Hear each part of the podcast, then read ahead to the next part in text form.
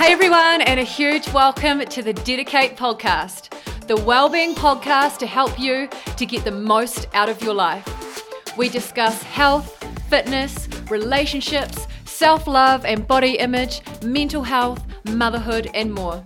I'm Kate Ivey, your host, and today I'm chatting to my netball idol, Nat Medhurst. Nat was goal attack for the Australian Diamonds for 10 years, and she is now a mother, head of sport at a girls' school, and DediKate ambassador. Nat talks us through the highs and lows of her career, the levels of fitness, training, and competition that were required, and the effect this had on her body. She also emotionally discusses the challenges of trying to return to netball after having a baby and gives us her advice for budding athletes and women transitioning to motherhood. This episode is a bit longer than normal. There was so much to talk about. I hope you enjoy it. Alrighty, hi Nat, great to have you here. Thanks for having me. So I'm a bit of a super fan. I um, to give some perspective to our listeners, I played a lot of netball growing up. I was in the Canterbury Flames squad and, you know, Otago under 21s, that sort of thing. So I lived and breathed it a lot. And I was sort of thinking about it before our chat today as to why I followed your career so closely. And I think it was because I kind of saw myself in you. So I was a goal attack and I really related to the way that you played. So I guess in some ways you were kind of like living my dream. So I have followed your career quite closely. So when you were when you were dumped from the diamonds and from the fever, I like took it quite personally. You know, it's like, what? How does this happen? And you feel like so outraged. Now, it just it didn't seem to add up at the time. So, the, first of all, it was the diamonds, wasn't it? That yeah, first. So, yeah, the diamonds happened first. So that was, um, oh gosh, I'm trying to think if that was the 2000 end of the 2017. Yeah, it was 2018 was Com Games. So um, during 2017, did not see it coming at all. And it was quite a real surreal, like a, yeah, a very surreal experience. Just getting that phone call. As I said, I'd been um, actually booked on flights to go to Queensland, which was supported by the Aussie Diamonds to go and train up there with the strength and conditioning coach at the time and do some training with him in preparation for the upcoming test series that was later that year. I'd been through a lot as well during 2017 personally. I'd had a marriage breakdown, 2017 from a fever perspective. Um, it had been the start of the new Suncorp season. A lot of players had left, um, West Coast fever as well. And yeah, to get that phone call from Lisa, as I said, I just did not see it coming at all. And it was very much, um, I guess, scripted comment. It was basically, it was the day after the grand final. Um, and it was. So you were in the grand um, final? No, we weren't no. in the grand final 2017 with West Coast. We were the following year. Yeah. And yeah, so Lisa rang and she said, Hi Nat, I've got I don't have some good news. You've been dropped from the Aussie Diamonds squad, which means you're ineligible for Commonwealth Games selection and you might want to consider announcing your retirement from international netball. And I was just like And there's no like take a seat, like your life's about to change. It's just like Yeah. And I'd obviously been a part of the Diamond squad for 10 years or the team for 10 years. Yeah, I just, as I said, it just completely blew me away. And I was like, um, what was the start of all that? Um, and there was a lot of things that then transpired after that in the sort of the weeks to come, which were really quite hard and hurtful and things that were done. And then I still have so never had a conversation. So the following week after was the um, Netball Australia Awards night. I had been told I wasn't allowed to tell anyone about being dropped from the squad. So I went to the awards dinner pretending to be fine and you know people oh, talking to me and stuff. And then i sort of started to piece together and lisa was there and didn't acknowledge me the whole night either.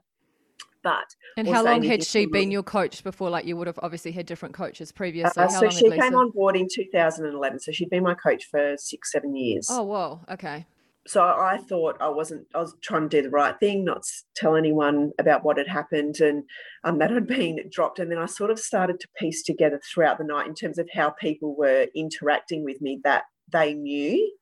So she had told people and then told, and including other players, they told, told them not to tell tell you that they knew. Yeah. About it. Um, and so they didn't know how to then support me, um, which was then obviously put them in a really uncomfortable position. Yeah. Yeah. And obviously teammates, and yeah. they certainly felt for me and, and all those sorts of things. And then I think that probably one of the things that really, really frustrated me a couple of um, their first series that they had, then after that, um, I believe they actually lost or they lost one of the first games. And I actually got a phone call from Cath Cox, and I thought she'd butt dialed me because she's not someone who really calls me very often. And she just, you know, she had checked in. She's like, "Oh, how are you going?" and all those sorts of things. And she said we were wanting to do an interview with Lisa Alexander about the team and um, particularly around the front line because it's really struggling, and a lot of that is around, or they're talking about your non-selection in the team and that sort of thing. And she said, we've been told we're not allowed, allowed to ask her about it at my request because it's something you're really struggling with. So Netball Australia and by Lisa and through then Netball Australia media people had told the journalists or media that they weren't allowed to ask Lisa about my non-selection at my request, which wasn't true because I, it was something I was really struggling with. So they then used mental health as a reason for her not to mm. ask answer questions regarding selection. So that which wasn't was true curious, at all. Yeah, which wasn't true at all because um, I'm someone who has struggled with mental health issues in the past. Um, and obviously to then use that as a reason, mm. which was completely incorrect, but to then use that as a reason for someone to not answer questions around their decisions of selection. And that's her job as a coach to, yes, she has to make hard decisions and calls, whatever it is, but she then obviously needs to make. She needs to stand or, by them. She has to, yeah. Explain it. Yeah. Accountable for them. Yeah. So I was furious. I was on the phone very, very quickly to Netball Australia when I heard that um, because, as I said to you guys just before, I hadn't even spoken to Lisa. Um, except for that phone call when she told me. So, and I still haven't. I still so there was no issue. You'd had mental health issues in the past, and so there was no check in at all to see how you were actually doing. It was just here's the phone call, go away and deal with it, and then we're just going to pretend it never happened, and we're not going to answer any questions on it. Yeah, um, and then and as I said, I still to this day have never been given a reason as to yeah, why. I, I need a reason, um, so you must need a reason. I thought I'd maybe get a reason today, maybe a bit of closure, but no, that's not going to happen. no, and I, I, think it's interesting. Like, and as you said, then you touched on the things around fever, and even how I finished with Collingwood. The players, you always like to think that you're going to end up with this dream finish, and you're going to have, you know, the way it's all going to end will, you know, be on your terms. And very, very few athletes actually get that fairy tale ending or the way mm-hmm. that they want it, um, whether it's through injury, being dropped, whatever yeah. it might be. That's the way it generally tends to go. And you always like to hope that you're not going to be one of them. But so then who yeah, replaced you in the diamonds when when you got abruptly dropped? Um, I think so because 2018 was then Commonwealth Games. So I think Susan Pratley or Susan Pettitt came back in. Um, she had sort, of, sort of gone in and out during the whole time that you were in there, hadn't she? It wasn't like they thought there was some up and coming player that was just going to be a complete star that needed some yeah. court time. Yeah, and because I'm trying to think, I, I, can't remember exactly where Steph Wood. So Gretel Tippett or Gretel Bueta, she is now. Um, she was already in the team, and then Steph Wood was the other one. So yeah, it was sort of with Prats and Steph Wood, yeah, with those two sort of players coming through. So yeah. And so, how old fun. were you when? Yeah, really fun. Don't worry, we will talk about the fun stuff as well. But yeah, how old were you when when this happened? Um, so what was that? 2017. So what was that? Four, five, five years ago. So maybe about 32, 33, yeah. I think. Yeah. Yeah. So um, I obviously think... still felt I had a lot of netball. I still felt I was capable to be playing there. That's yeah. why I didn't choose to retire. And you'd um, given so much service to the sport yeah, of netball. It's it's really sad. I think netball do not say goodbye to their players well at all. Certainly not in Australia. Obviously, don't know what happens in other countries, but they're really, really bad at it. Um, mm. Whether it's from a Diamonds perspective, from players leaving SSN, um, and how they continue to engage with them. I think there's so many players who leave really disgruntled and hurt and feel very isolated and not supported in any part of their transition, in staying a part of the sport, whether it's through spectating, you know, being at, being able to attend matches. I've never been invited. I played what 86 test matches. I've never been invited to attend a test match. Yeah, so it's so it's, getting it's into really your bad. commentary stuff. So how do you get into that? by chance, I guess. It was something I've, I've always enjoyed doing media stuff. I don't think I'm horrible at it. No, no, you're Um, good.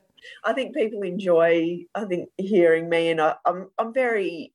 It's funny because people, I've heard people say, "Oh, you're controversial," and I'm like, I'm not controversial. I'll just say What you think? Yeah. what and what generally everyone else thinks. Yeah. And I, there's obviously a right and a wrong way of being able to put it, but I think you can express your opinion and your thoughts on things in a in a right way, and I obviously try try and do that and give people insight. So So Netball Australia have nothing to do with the transition in, into that stuff is what I sort of No, no. So it was sort just more through contacts with Channel Nine. Obviously, they were doing the broadcast. Keely Debris, um, she's obviously fantastic in supporting athletes as they're coming out and if they want to be involved. So I was still doing a little bit when I was playing. I was playing SSN, so I was. Um, I actually was really fortunate to be involved in the World Cup coverage, um, which made for some very long nights and very early mornings because Yeah, of the bet. time. So that was great to be a part of and working alongside Liz and Sharelle Yeah. for that, and then yeah, continue on um, over the la- well. I guess this year's been a bit interesting with COVID, Yeah. but yeah, that's I guess sort of just the way it's gone, So where you- you just get in touch with the broadcasters and see if there's And you mentioned um you mentioned Sharelle. Did she get what was her retirement like? Like did she get to leave Um, I'm not 100 percent sure, but my I guess there's rumours floating floating around that she got a little bit of a tap on the shoulder as well. I believe the same may have also been done with Coxie. As I said, it it's a lot more common than than Mm. maybe what people think or would like to to hear about. And as I said, it's just it, the horrible part is is that you just sort of you become obsolete like that Mm. and I found I even found obviously retiring from from netball last year and being a part of it for 17 years. That's you know what I'd done and for for so long and given so much to and straight away you very like you become it's like it never happened. Um, Yeah. You feel so removed from it. You just actually can't believe that that was part of your life for so long because, as I said, you do. You're literally made to feel somewhat um, It seems so crazy because you've got It's so much to give. Like, surely they could have some sort of, I don't know, system where you become like not playing, but you, you're part of the squad and teaching and coaching. it's something that netball doesn't do very well. I think if you look at, well, as I said, um, again, I'm just talking from an Australian perspective, but there's very few players that stay in the system that stay coaching, or whether it's not even coaching, but from other exec roles or high performance or whatever it is. I think, you know, I look at footy and they do that incredibly well. They have so many past players involved in their sport, whether it's in the marketing department, um, in coaching, high performance, wherever it might be. You've got some of them that transition into physio, strength and conditioning, and they keep them involved. Yes, they might stay switch clubs, but they stay there. Whereas that's not something that netball does, and I don't know if that's that's something that they've looked into, whether it's a del- deliberate or it might be completely unconscious. But um, I just think we have so many athletes who give so much, who are great role models, who are Mm. intelligent, skillful, have all these things that they're able to give to our sport and insight. Mm. Um, and I just don't think it's utilised or, yeah, there's really any support that's given. Yeah, it's tough. And so um, we won't spend too much too long talking about all the all the negatives, but just quickly run us through what happened with the West Coast Fever. That was fun uh, again. Yeah. um, yeah, so obviously, as I said, in 2017, when and it was two, end of 2016 when the Suncorp season happened, uh, came to fruition. We separated from New Zealand. Yeah. Basically, everyone was off contract, so there was a lot of player player movement. I and I've always been someone who's never stuffed people around. I've never liked to play clubs off each other. Only up until the last couple of years. Prior to that, I'd always done my contracts myself and had those negotiations. And so for me, I'd always wanted to stay at Fever. I never looked anywhere else or considered going anywhere. Um, so you were playing for Fever when you were in the New Zealand Australia competition, and then when yep, it split, so prior you wanted to stay. ANZ yep. Championship prior to that, and then when it became the Suncorp Super Netball League, um, yep, my desire was still to play. So I had signed a three-year deal. Um, the third year, um, which would have taken me through till I think the end of twenty, uh, end of two, the 2019 season. Mm-hmm. Uh, yeah, to the end of the 2019 season with the West Coast Fever. That third year, there was an opt out clause for either party. Um, they were meant to give, either party was meant to give a month's notice. Um, so, as I said, I went through 2018. We played in the grand final. Um, obviously, the club, which hopefully I'd played a, a role in helping get the club to where it was. And then we played in the grand final in 2018. In 2018, on the Sunday, it was a Sunday grand final.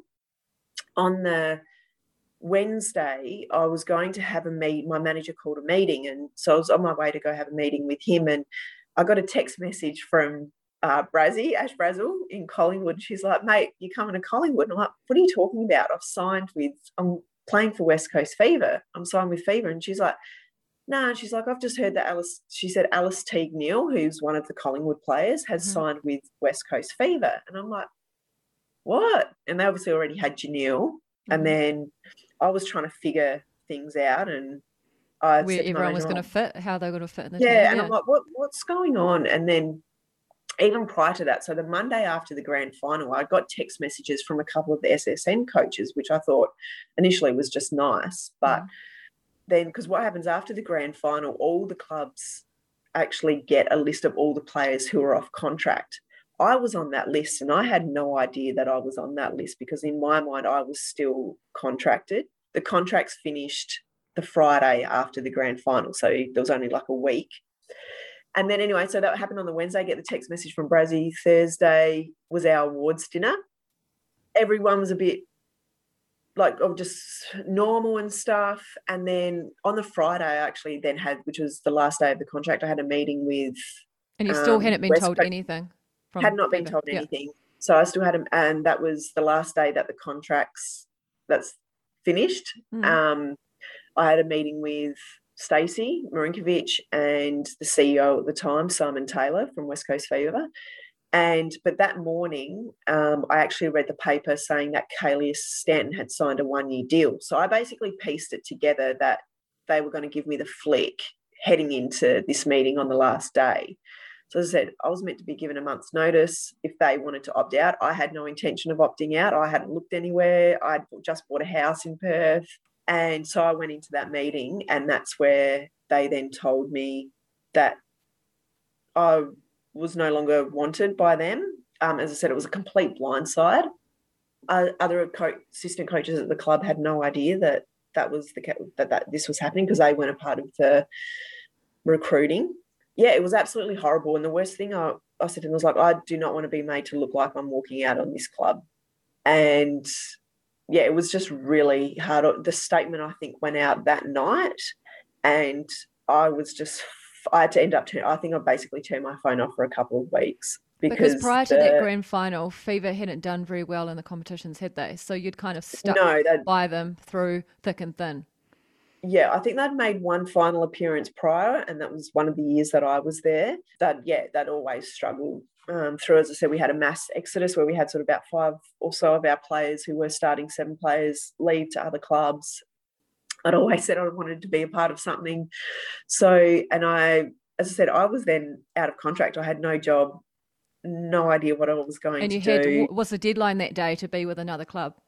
Um, I think there was one more week. Okay. There was then one more week to then be able to sign. Um, yeah, and you're like, do I want to sign? Do I want to keep playing? Where's my head at? What's happening? Ah, uh, yeah, panic. Because yeah. it was just a complete bombshell, and my yeah. whole life and everything that I thought I had was going to be doing for the next 12 18 months just got completely blown up um, in front of me. So yeah it wasn't it wasn't great. It wasn't handled well. I think they would have liked to have thought they would have done it better. I think i was quite disappointed because as well there was never any conversations with me around which i would have been more than happy to do and people might go oh, you're talking bullshit. But um, i would have been more than happy to have taken a pay cut if that's mm. what if that was part of an issue. Obviously, it was an issue given then the salary cap breaches, but yeah. um, I just don't. No discussion yeah, at all. There was just no discussion. No working whatsoever. together. Yeah. No. Yeah. Oh, um, so yeah, so I've learned to be very resilient, and even for me, all that stuff that went on, I think um, it's still it's amazing. Still, people on the outside who seem to know more, who think they know more about my own life than um, than what I do. I always yeah. love that. Yeah.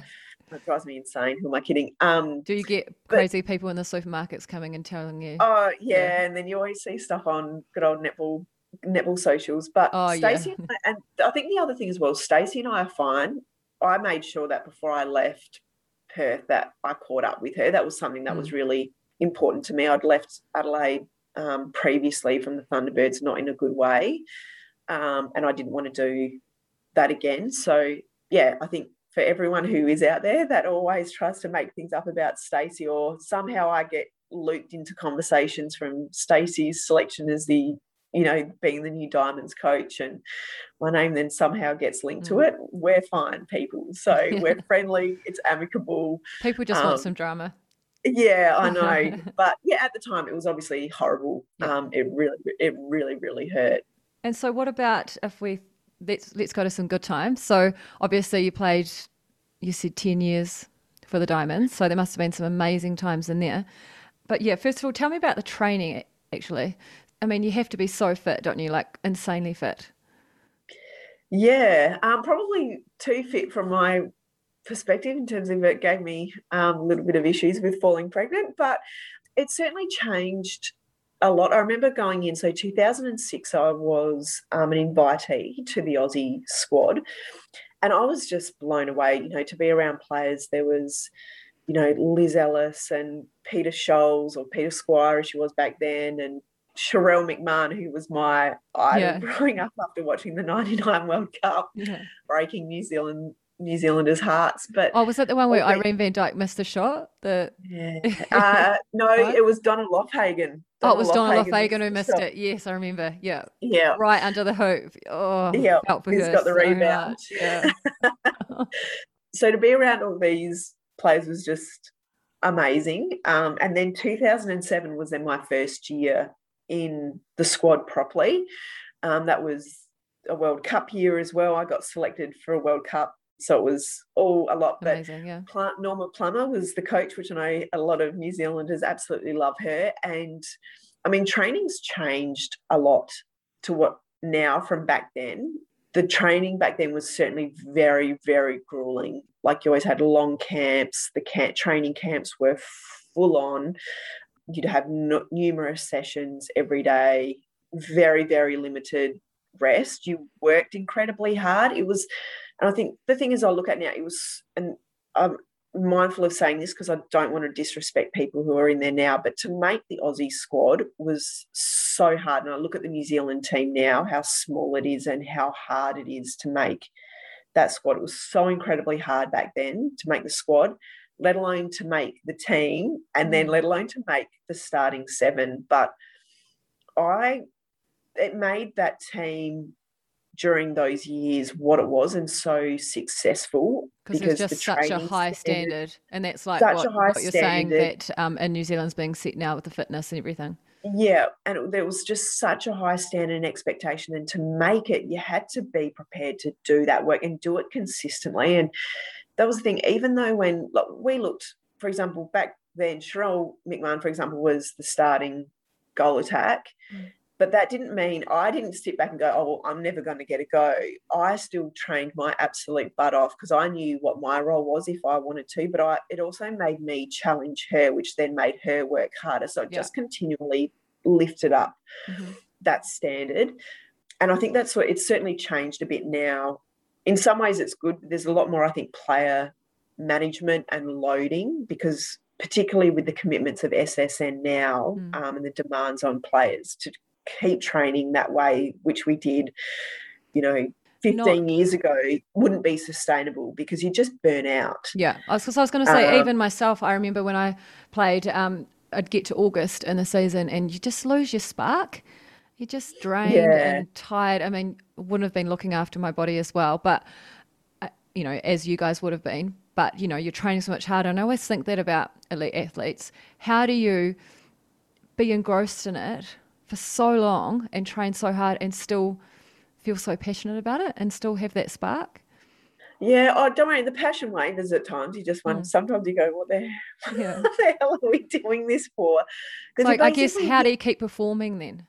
Yeah, you without you basically it, you're playing netball or training nearly twelve months yeah. of the year, um, and particularly the big years when it's Com Games and World Cup. Um, it's just full on for that sort of two, three year block. I think it's just it's that competitiveness, and I think mm. there's players who it's either a part of it's your job, it's your commitment to be a part of that. Um, sometimes it's probably a bit of stupidity as well. But as I said, back then as well, compared to now, talking about things with, you know, mental health or giving players a rest and that sort of thing, it just wasn't really talked about or mm. discussed. Mm. So don't get me wrong, like there were players who were constantly being burnt out or feeling really exhausted, or sometimes you'd be on tour and you just could cry like that and you'd mm. have no idea what you were crying over because yeah. you were just so Utterly emotionally gone, yeah. physically drained but yeah it's your ability to then as i said to to pick yourself up and um, I think you certainly have the support of your teammates as well to get you through a lot of those sorts of things. But yeah, back then it was, as I said, when I first started, it was incredibly hard.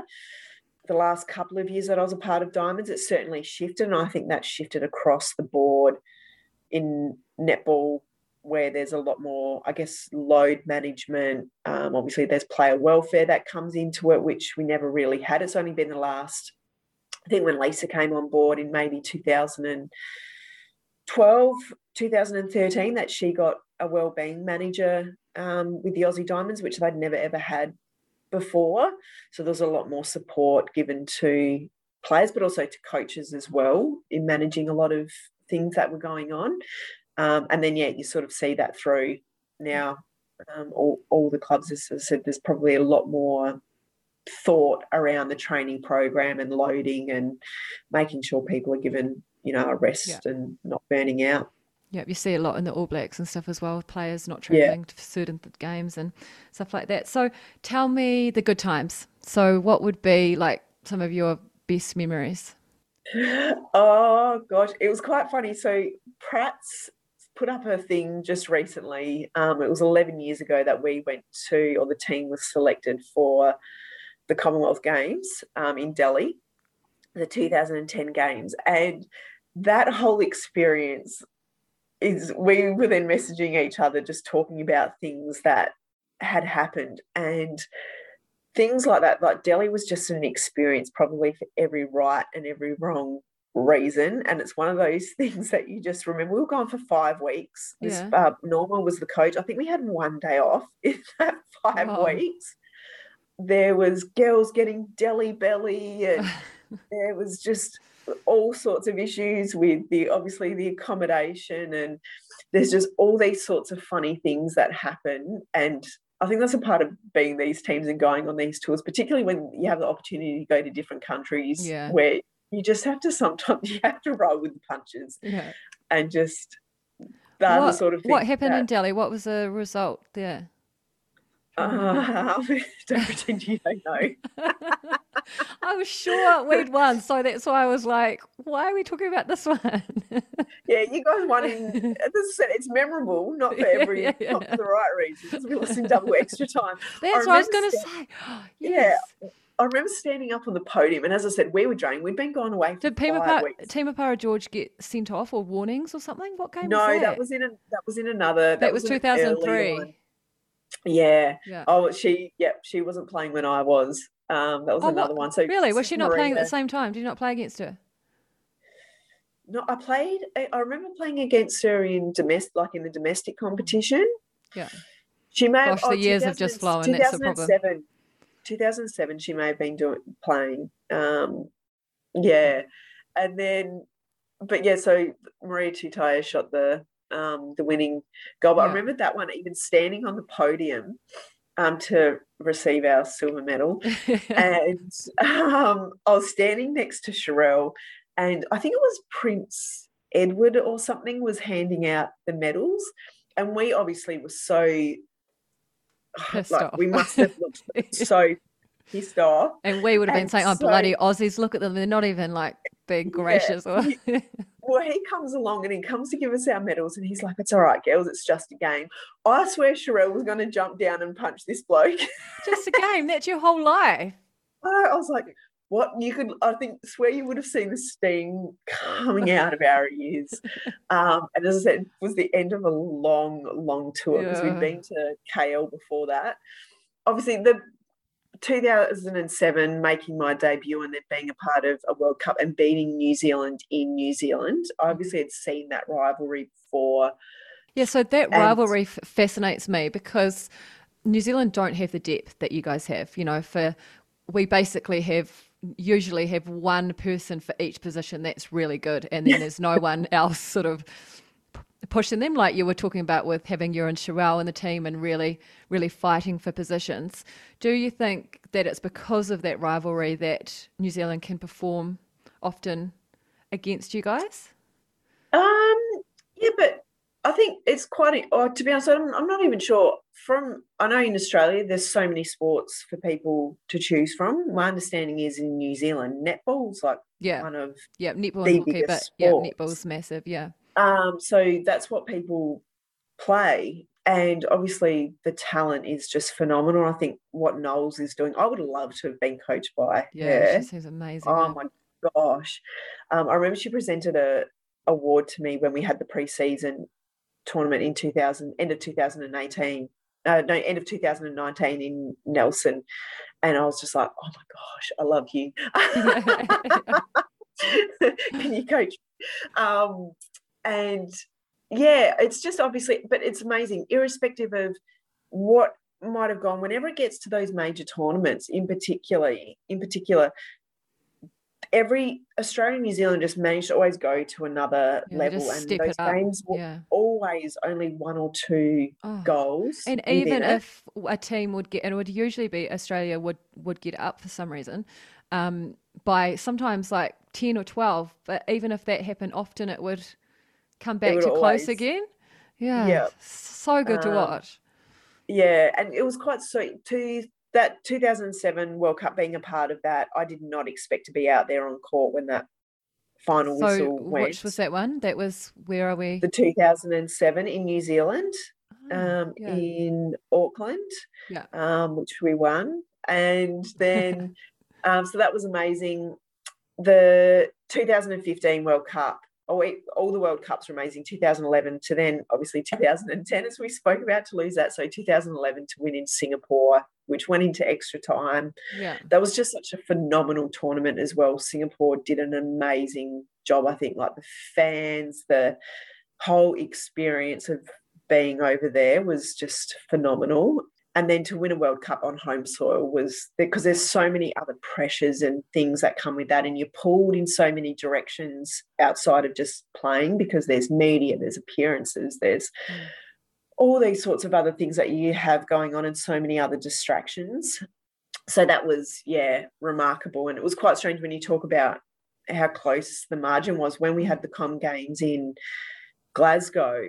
Um, new zealand had gone in they had i think players who had retired there'd been um, a lot of injuries as well for them in that tournament but we played them in the gold medal match and we were out by about 15 or so goals with five minutes to play and it was a really weird feeling to be playing the game and knowing you'd won, whereas Mm. normally still those last few minutes, Yeah.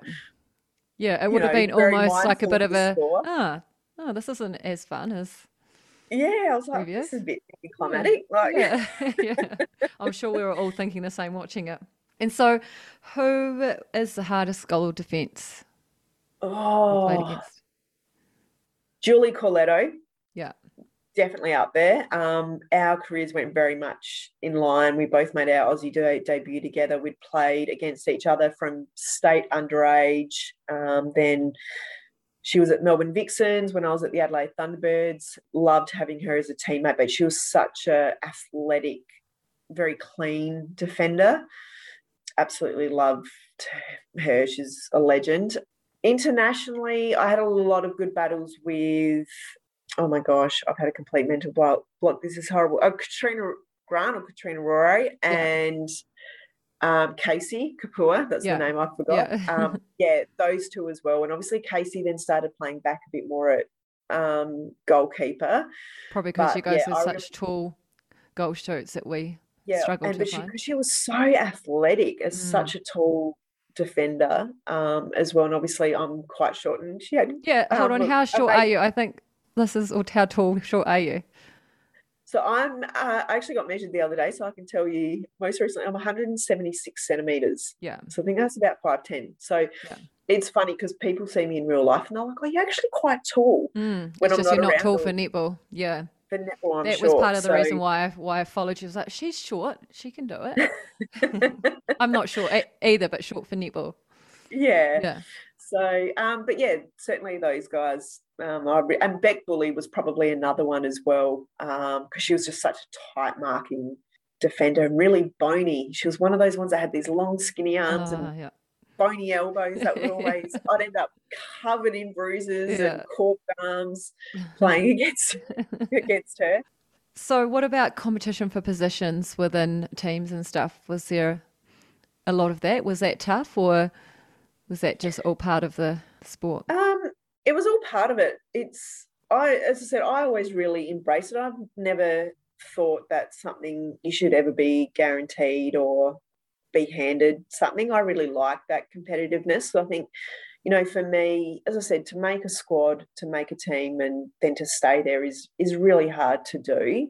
It doesn't happen by luck. It has to happen by hard work. Um, sometimes you get lucky getting there, getting your foot in the door, whether it's by the timing of you coming in and retirements or injuries and those sorts of things and positions being there. But then you need to do the job to hold that position. So I always really love that. I love that challenge um, and me being able to see what I was capable of. Um, I love nothing more than people telling me I had done well or that I wasn't capable of doing something and trying to prove yeah. prove them wrong. It's the whole mindset now is very I think it's gone too far the other way. I'm mindful that a lot of things that were done in the past probably wouldn't be able to stand up now just because of the way in which things operate and well-being and all of that sort of stuff and not burning out players which i'm really really mindful of but i think we've gone so far the other way that at this elite level and it's obviously very different when you're playing you know, community, grassroots level, and that sort of thing. But at this elite level, it's now felt like it's gone so far the other way that heaven forbid we should tell, you know, we should highlight that a player actually is better than someone else mm. because I don't know why. It's like there always has to be this level, this playing field of we can't say that someone is better than someone else in the team for whatever reason. And that this whole thing of that everyone needs a participation medal. Mm. Like everyone needs to be given a go at this elite level. And I don't agree with it.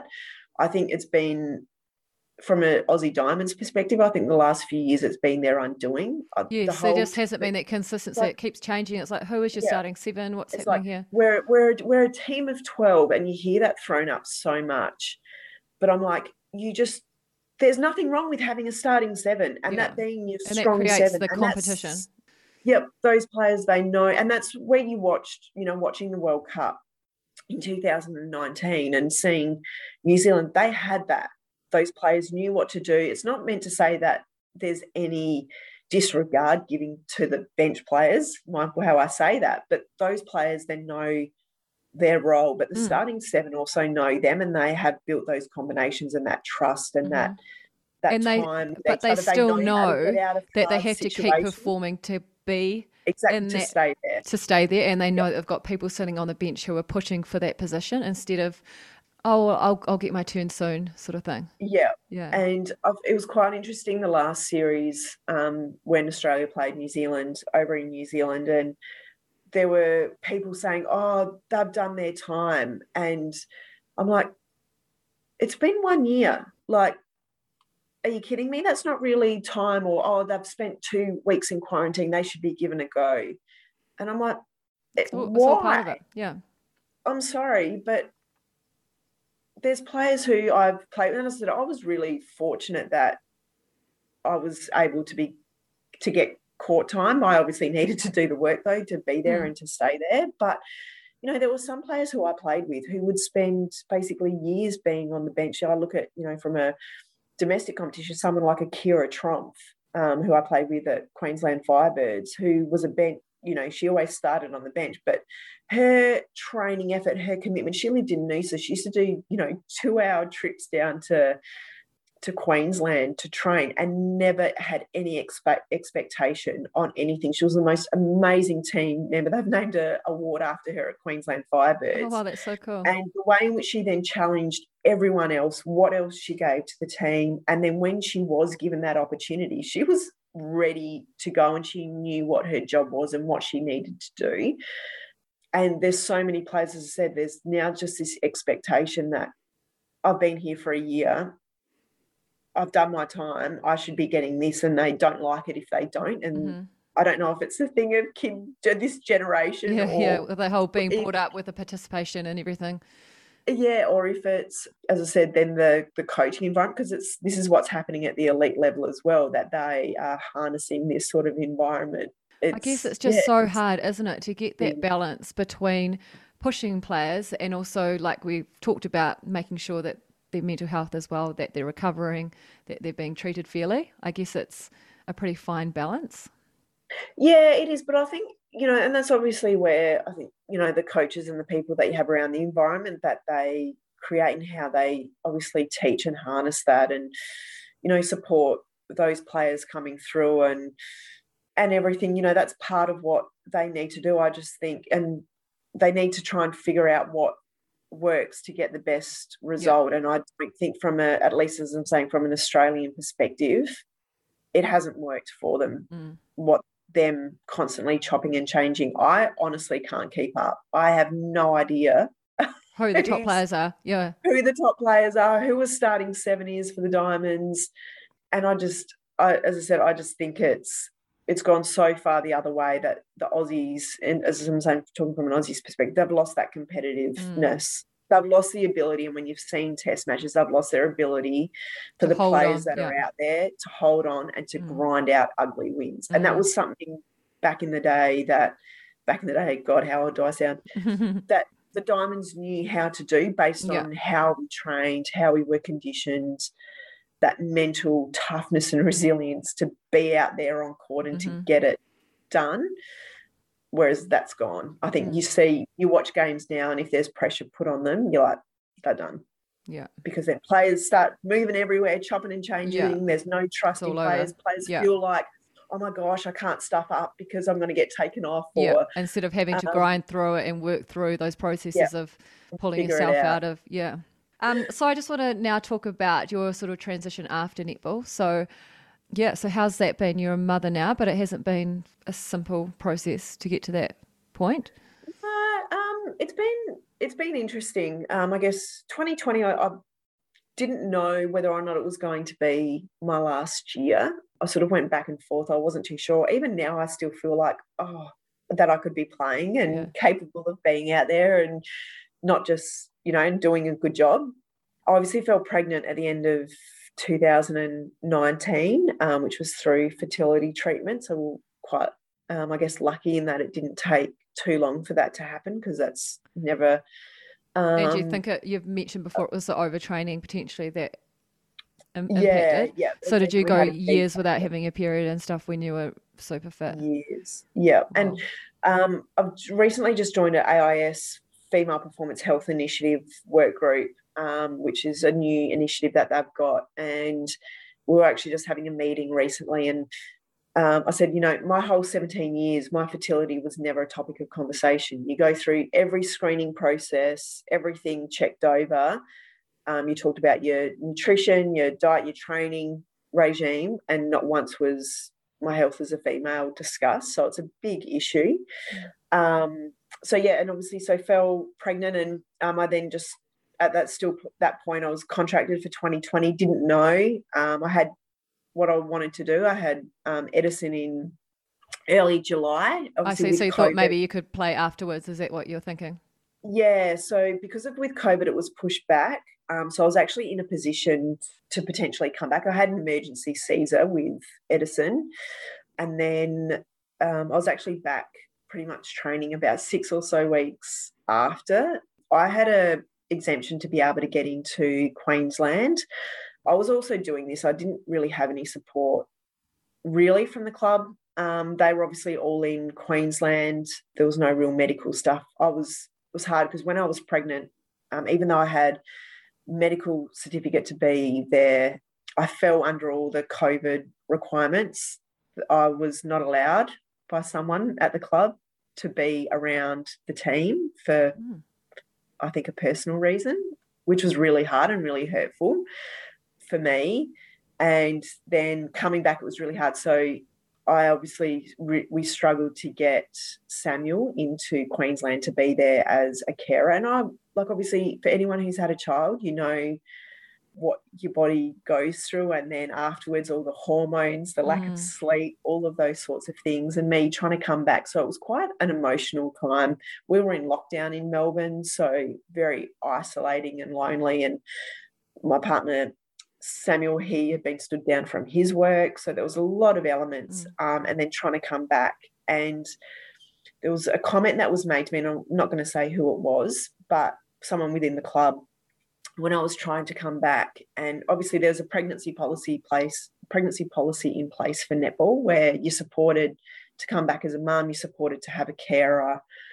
Um, and all those sorts of things. I was obviously a contracted player trying to come back, and I was told that um, or was questioned whether or not it, it was um, right for me to be trying to come back mm. to play, even though I was cleared to come back to play, and that the costs incurred by me coming up would be ruining it for all future mothers in the league. Mm. And that completely broke me because it was one of the it was probably the most hurtful thing that's ever been said to me. I can't look at this person the same way and because obviously my involvement in the players association all these sorts of things i haven't really spoken about this at all i still get quite emotional talking about it because it was it was horrible and as i said just with everything going on the what it's like being a new mum yeah. i was obviously i was working my ass off trying to get back sorry you can probably hear it in my voice yeah yeah and it's um, and interesting that the the stuff with the diamonds in perth you can talk freely about i mean this is closer in time, yeah. but this was and, has obviously had a yeah, bigger so impact. Was, and obviously, yeah, and obviously being a new mum, just all of those, you know, those sorts of things. As I said, what I had been trying to get to do um, to come back, and as I said, I because there was no one around from the club, I've been doing it a lot on my own. There were so many times I was in tears, mm. you know, just from everything figuring stuff out. You question yourself as a mum, let alone, mm. you know, then trying to compete and come back. So, and this person is someone who I had a lot of respect for. So to then have that said to me. So what um, did she um, say again? Sorry, she said. So she said that.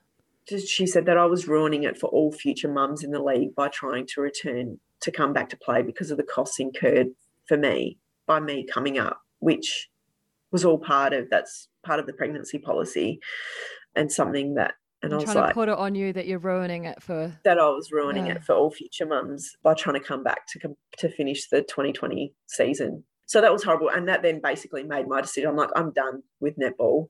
Done with being being treated like this when the, yeah, yeah, yeah, that just I think just really, yeah, as I said, it's kind of just sealed sealed the deal. I remember, as I said, I was an absolute mess. So, and I think poor poor Samuel having to deal with me in that that condition. Yeah, and because you're um, you're you're a mum now. You know, you look at things yeah. differently, and you take you take what everything you're doing is is not just about you. So you were trying to get back, but it is, a lot more to it, isn't it? Which makes it so sort of yeah. And as I said, like and everything because it'd been hard. I had just as I said, like everything that had gone on. You know, the labor just all of those sorts of things. So, and you obviously you have your the hormones are yeah. freaking everywhere, and everything I'd been doing to push, I'd been fully supportive of the team the entire time. And checking in with them, let alone, you know, obviously then what I was also trying to deal with was they were up there in Queensland and trying to still feel like I was a part of the team and checking in. And I'd been having conversations as well with the coach and the physio up there. And obviously I'm, I'm aware that, you know, COVID was throwing a lot of people, but it was just that it obviously, I think it, COVID has sadly shown um, sides of people, which isn't mm. great. Yeah. um, but yeah, that, it was just incredibly hurtful because I was like, with my role as well within the Players Association, and we had that year as well, we'd done so much fighting for the players to be looked after from what they were dealing with in the hub and all of those sorts of things. I was like, I've been into bat for players and supporting you guys for years, let alone this year and everything that you've gone through. And then to have that thrown on me and to be made to feel like by me trying to come back and play would be ruining it for mums, future mums, was a real kick in the guts and just yeah. so uncalled for and just no, like, just so incorrect, mm. um, but so incredibly hurtful. And so, as I said, I can't look at this person the same way. I, I know if she listens to this, she might know. Um, I'm talking so something I've but... noticed is that a lot of silver ferns have children and then come back to the sport, but doesn't seem to happen in Australia. And I thought maybe it was because of competition for positions. You know, there being a lot more. It seems like there's more depth in Australia, but is it perhaps actually the lack of support? I think that I think there's players now who are probably seeing, particularly those who, because um, with you only get support for the first 12 months um, as any sort of financial support. And my understanding, there's other every club can do it differently. So there's obviously a minimum, and there's clubs that will embrace that and go above and beyond. But then there's others that will stick to the bare minimum, which isn't a lot. I'm aware of players being told that their children aren't allowed to be at training because it looks unprofessional, which just, but then every other club will allow it and loves having their kids and kids of coaches and that sort of thing around. So there's a lot, this whole area, I think there needs to be a real look at it because pregnancy policy was put in place quite a while ago and we're now starting to see more mums in the league. And I know, you know, you look at someone like a Ravi, who Kim Ravaillion, whose little girl, Georgie's older, she doesn't get the support now, even though it's her first year back playing. She didn't get the support this year that, say, Gretel got because Georgie was older. Yeah. So she spent a lot of the year separated from her daughter because there was no financial support or assistance with her being able to travel with a carer, yeah. but for Gretel it was. So there's yeah. a lot of there's a lot of things that still that I think need to be looked at again from a pregnancy policy, particularly on like we're a female sport. Yeah. We need to actually look at this and consider, and I think it'd be quite interesting talking to not only to past players as well in terms of how they felt with having kids, but then for those currently there, how they actually feel about it. Because as I said, I'm, I know that this season that some parents were told to keep their kids away from the training environment because it was looked unprofessional. Mm. How do you put yourself out there and play well on court if you're not feeling supported? Yeah. So? And I think, and then obviously it goes, you're going to go one or two ways. You're going to have athletes who then will leave the sport early, mm which you don't want. And because if a player's out of contract and they fall pregnant, there's no support for them to come back into the support in or be involved the following year in cricket, the new cricket pregnancy policy is amazing mm-hmm. um, in terms of support given to athletes as well as those athletes who are then out, happen to be out of contract when they fall pregnant. So you're either going to have players that will leave early, or you're going to have then athletes who will delay having a family, and then there's repercussions that could potentially be faced with that from then their personal family perspective because when they finish, falling pregnant is not that easy. Yeah, yeah. um, and it's not it's not a given. So then you have them that are like, well, you know, do they stay in the sport and because yeah, and then time like starts ticking, they, you know, you'll start looking at yeah, that. Maybe they will lose their spot or they won't be given an opportunity because the support's not really there. It is, but not really. Yeah. Yeah. So I think it's definitely an area Netball Australia need to look back into and I think make some more changes to it. Mm, there's so many, you know, sort of complex issues that sort of arise from elite sport. I'm learning, you know. Yeah, yeah. Like there's obviously there's so many amazing. It's hard because there's so many amazing things, and it's so great to be a part of. And for me mm. to have worn the green and gold, it was something I never ever thought I would get to do and be a part of. Yeah. But you know, sports more political than politics. Like, yeah, and you get that the the, the netball that I played, and you know, even like the local, the local politics and sports. Yeah, yeah. It's, and I think um, netball is a bad one because you've got a whole lot of women, often. Yeah, yeah, which can be um, a bit um, toxic at times. Yeah. yes, I agree. What advice would you have for if there's someone listening out there who is um, playing sport at grassroots roots level and they want to make it in the big time? Oh, this is always an interesting one for me because growing up, I'm very mindful of kids being too young and just focusing 100% on something. I don't think it's healthy.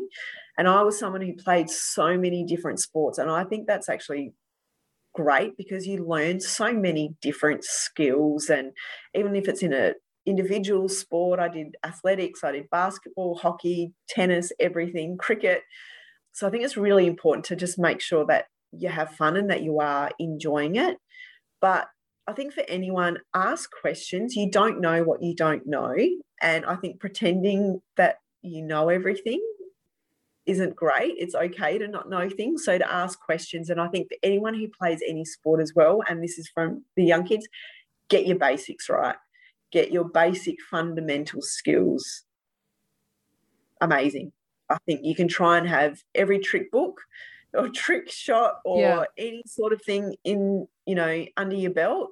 But when it comes down to it, if you to make it through and to be a good player, your ability to read the play, to have good ball skills, good footwork, those sorts of things, strong hands are just so incredibly important and they're the things that get you through your career that when you're in a game and it's tight your ability to execute your basic skills is what's always going to win win out.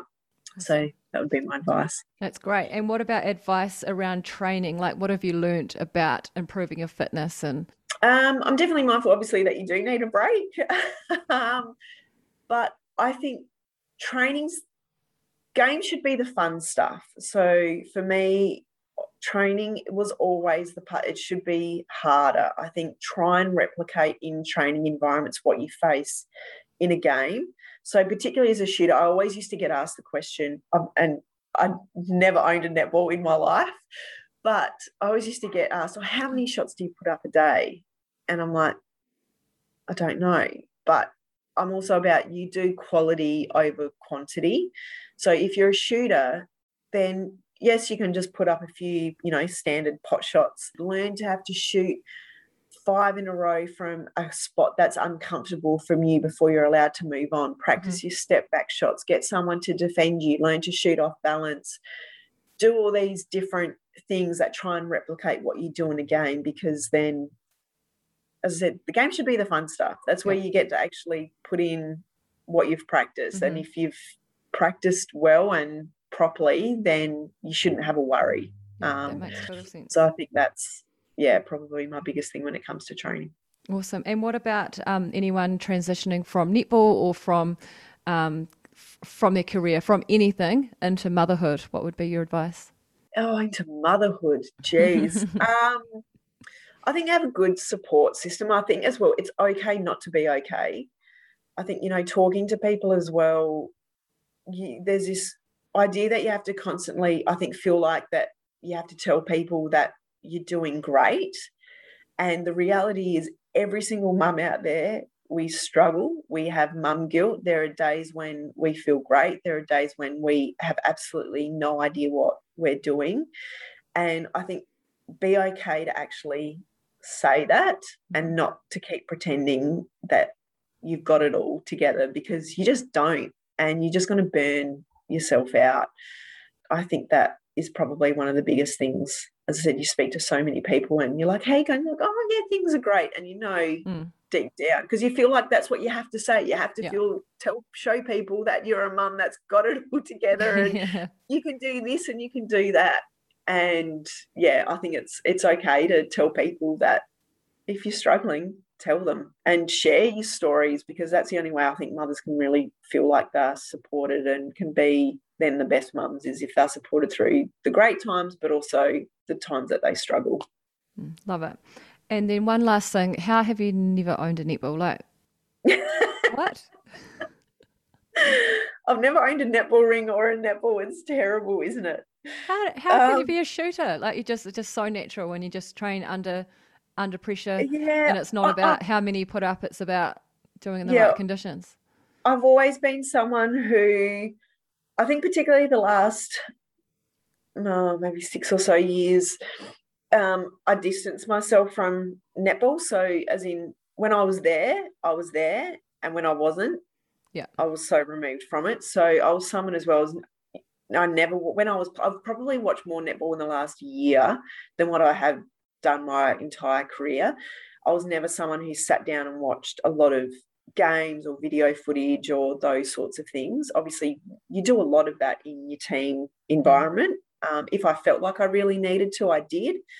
But I was someone who, you know, I love netball. I trained, I played, and then I removed yeah. myself from it to keep myself sane because otherwise. So even when you were like 15, 16, you weren't practicing your shots? No, I so I, I grew up in the country. Um, so I grew up four hours southeast of Adelaide, down in country SA, and I remember being told. So I was a country kid, and I was told I was so laid back. I was horizontal. Yeah. So I used I used to get in a lot of trouble for being too laid back, and I think thought that I wasn't trying hard enough. I wasn't, I've never been a big sweater, so I never sweated much. So people didn't think I was working hard, mm-hmm. but obviously was. But I'm just, I think it's my demeanor or how I look. It's just sort of a bit more casual. Obviously, get a got a very good game face happening um, in my later years. But yeah, I was just very nonchalant, just oh yeah. Cruise, and playing around. lots of different sports as well. Yeah. Yes. Cool. Well, thank you so much for your time, Nat. It's so interesting to hear all about, yeah, so many different things. And there's definitely some some issues there, but it's also great to hear, you know, issues in terms of the sport, not you. Um, Don't worry, I've got plenty of them as well. yeah. But great to hear of the good times and yeah, learn a bit more about about you in general. So thanks so much, and thank you for being um, a DediKate member or a DediKate ambassador. Love seeing your workouts. And I really feel like you genuinely love DediKate, which is really cool.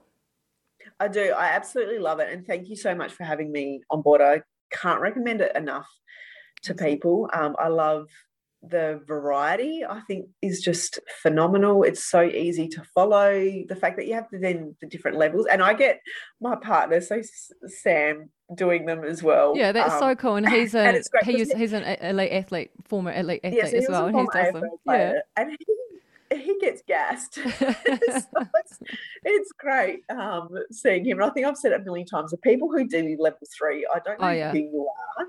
Yeah. But your turbos. They they they wanted it, so we did it. And to be honest, I don't do level three when I'm doing them privately. I do 50 seconds and like to have that 10 second break. Yeah, but same. Women out there, are, yeah, they're going for it at level three.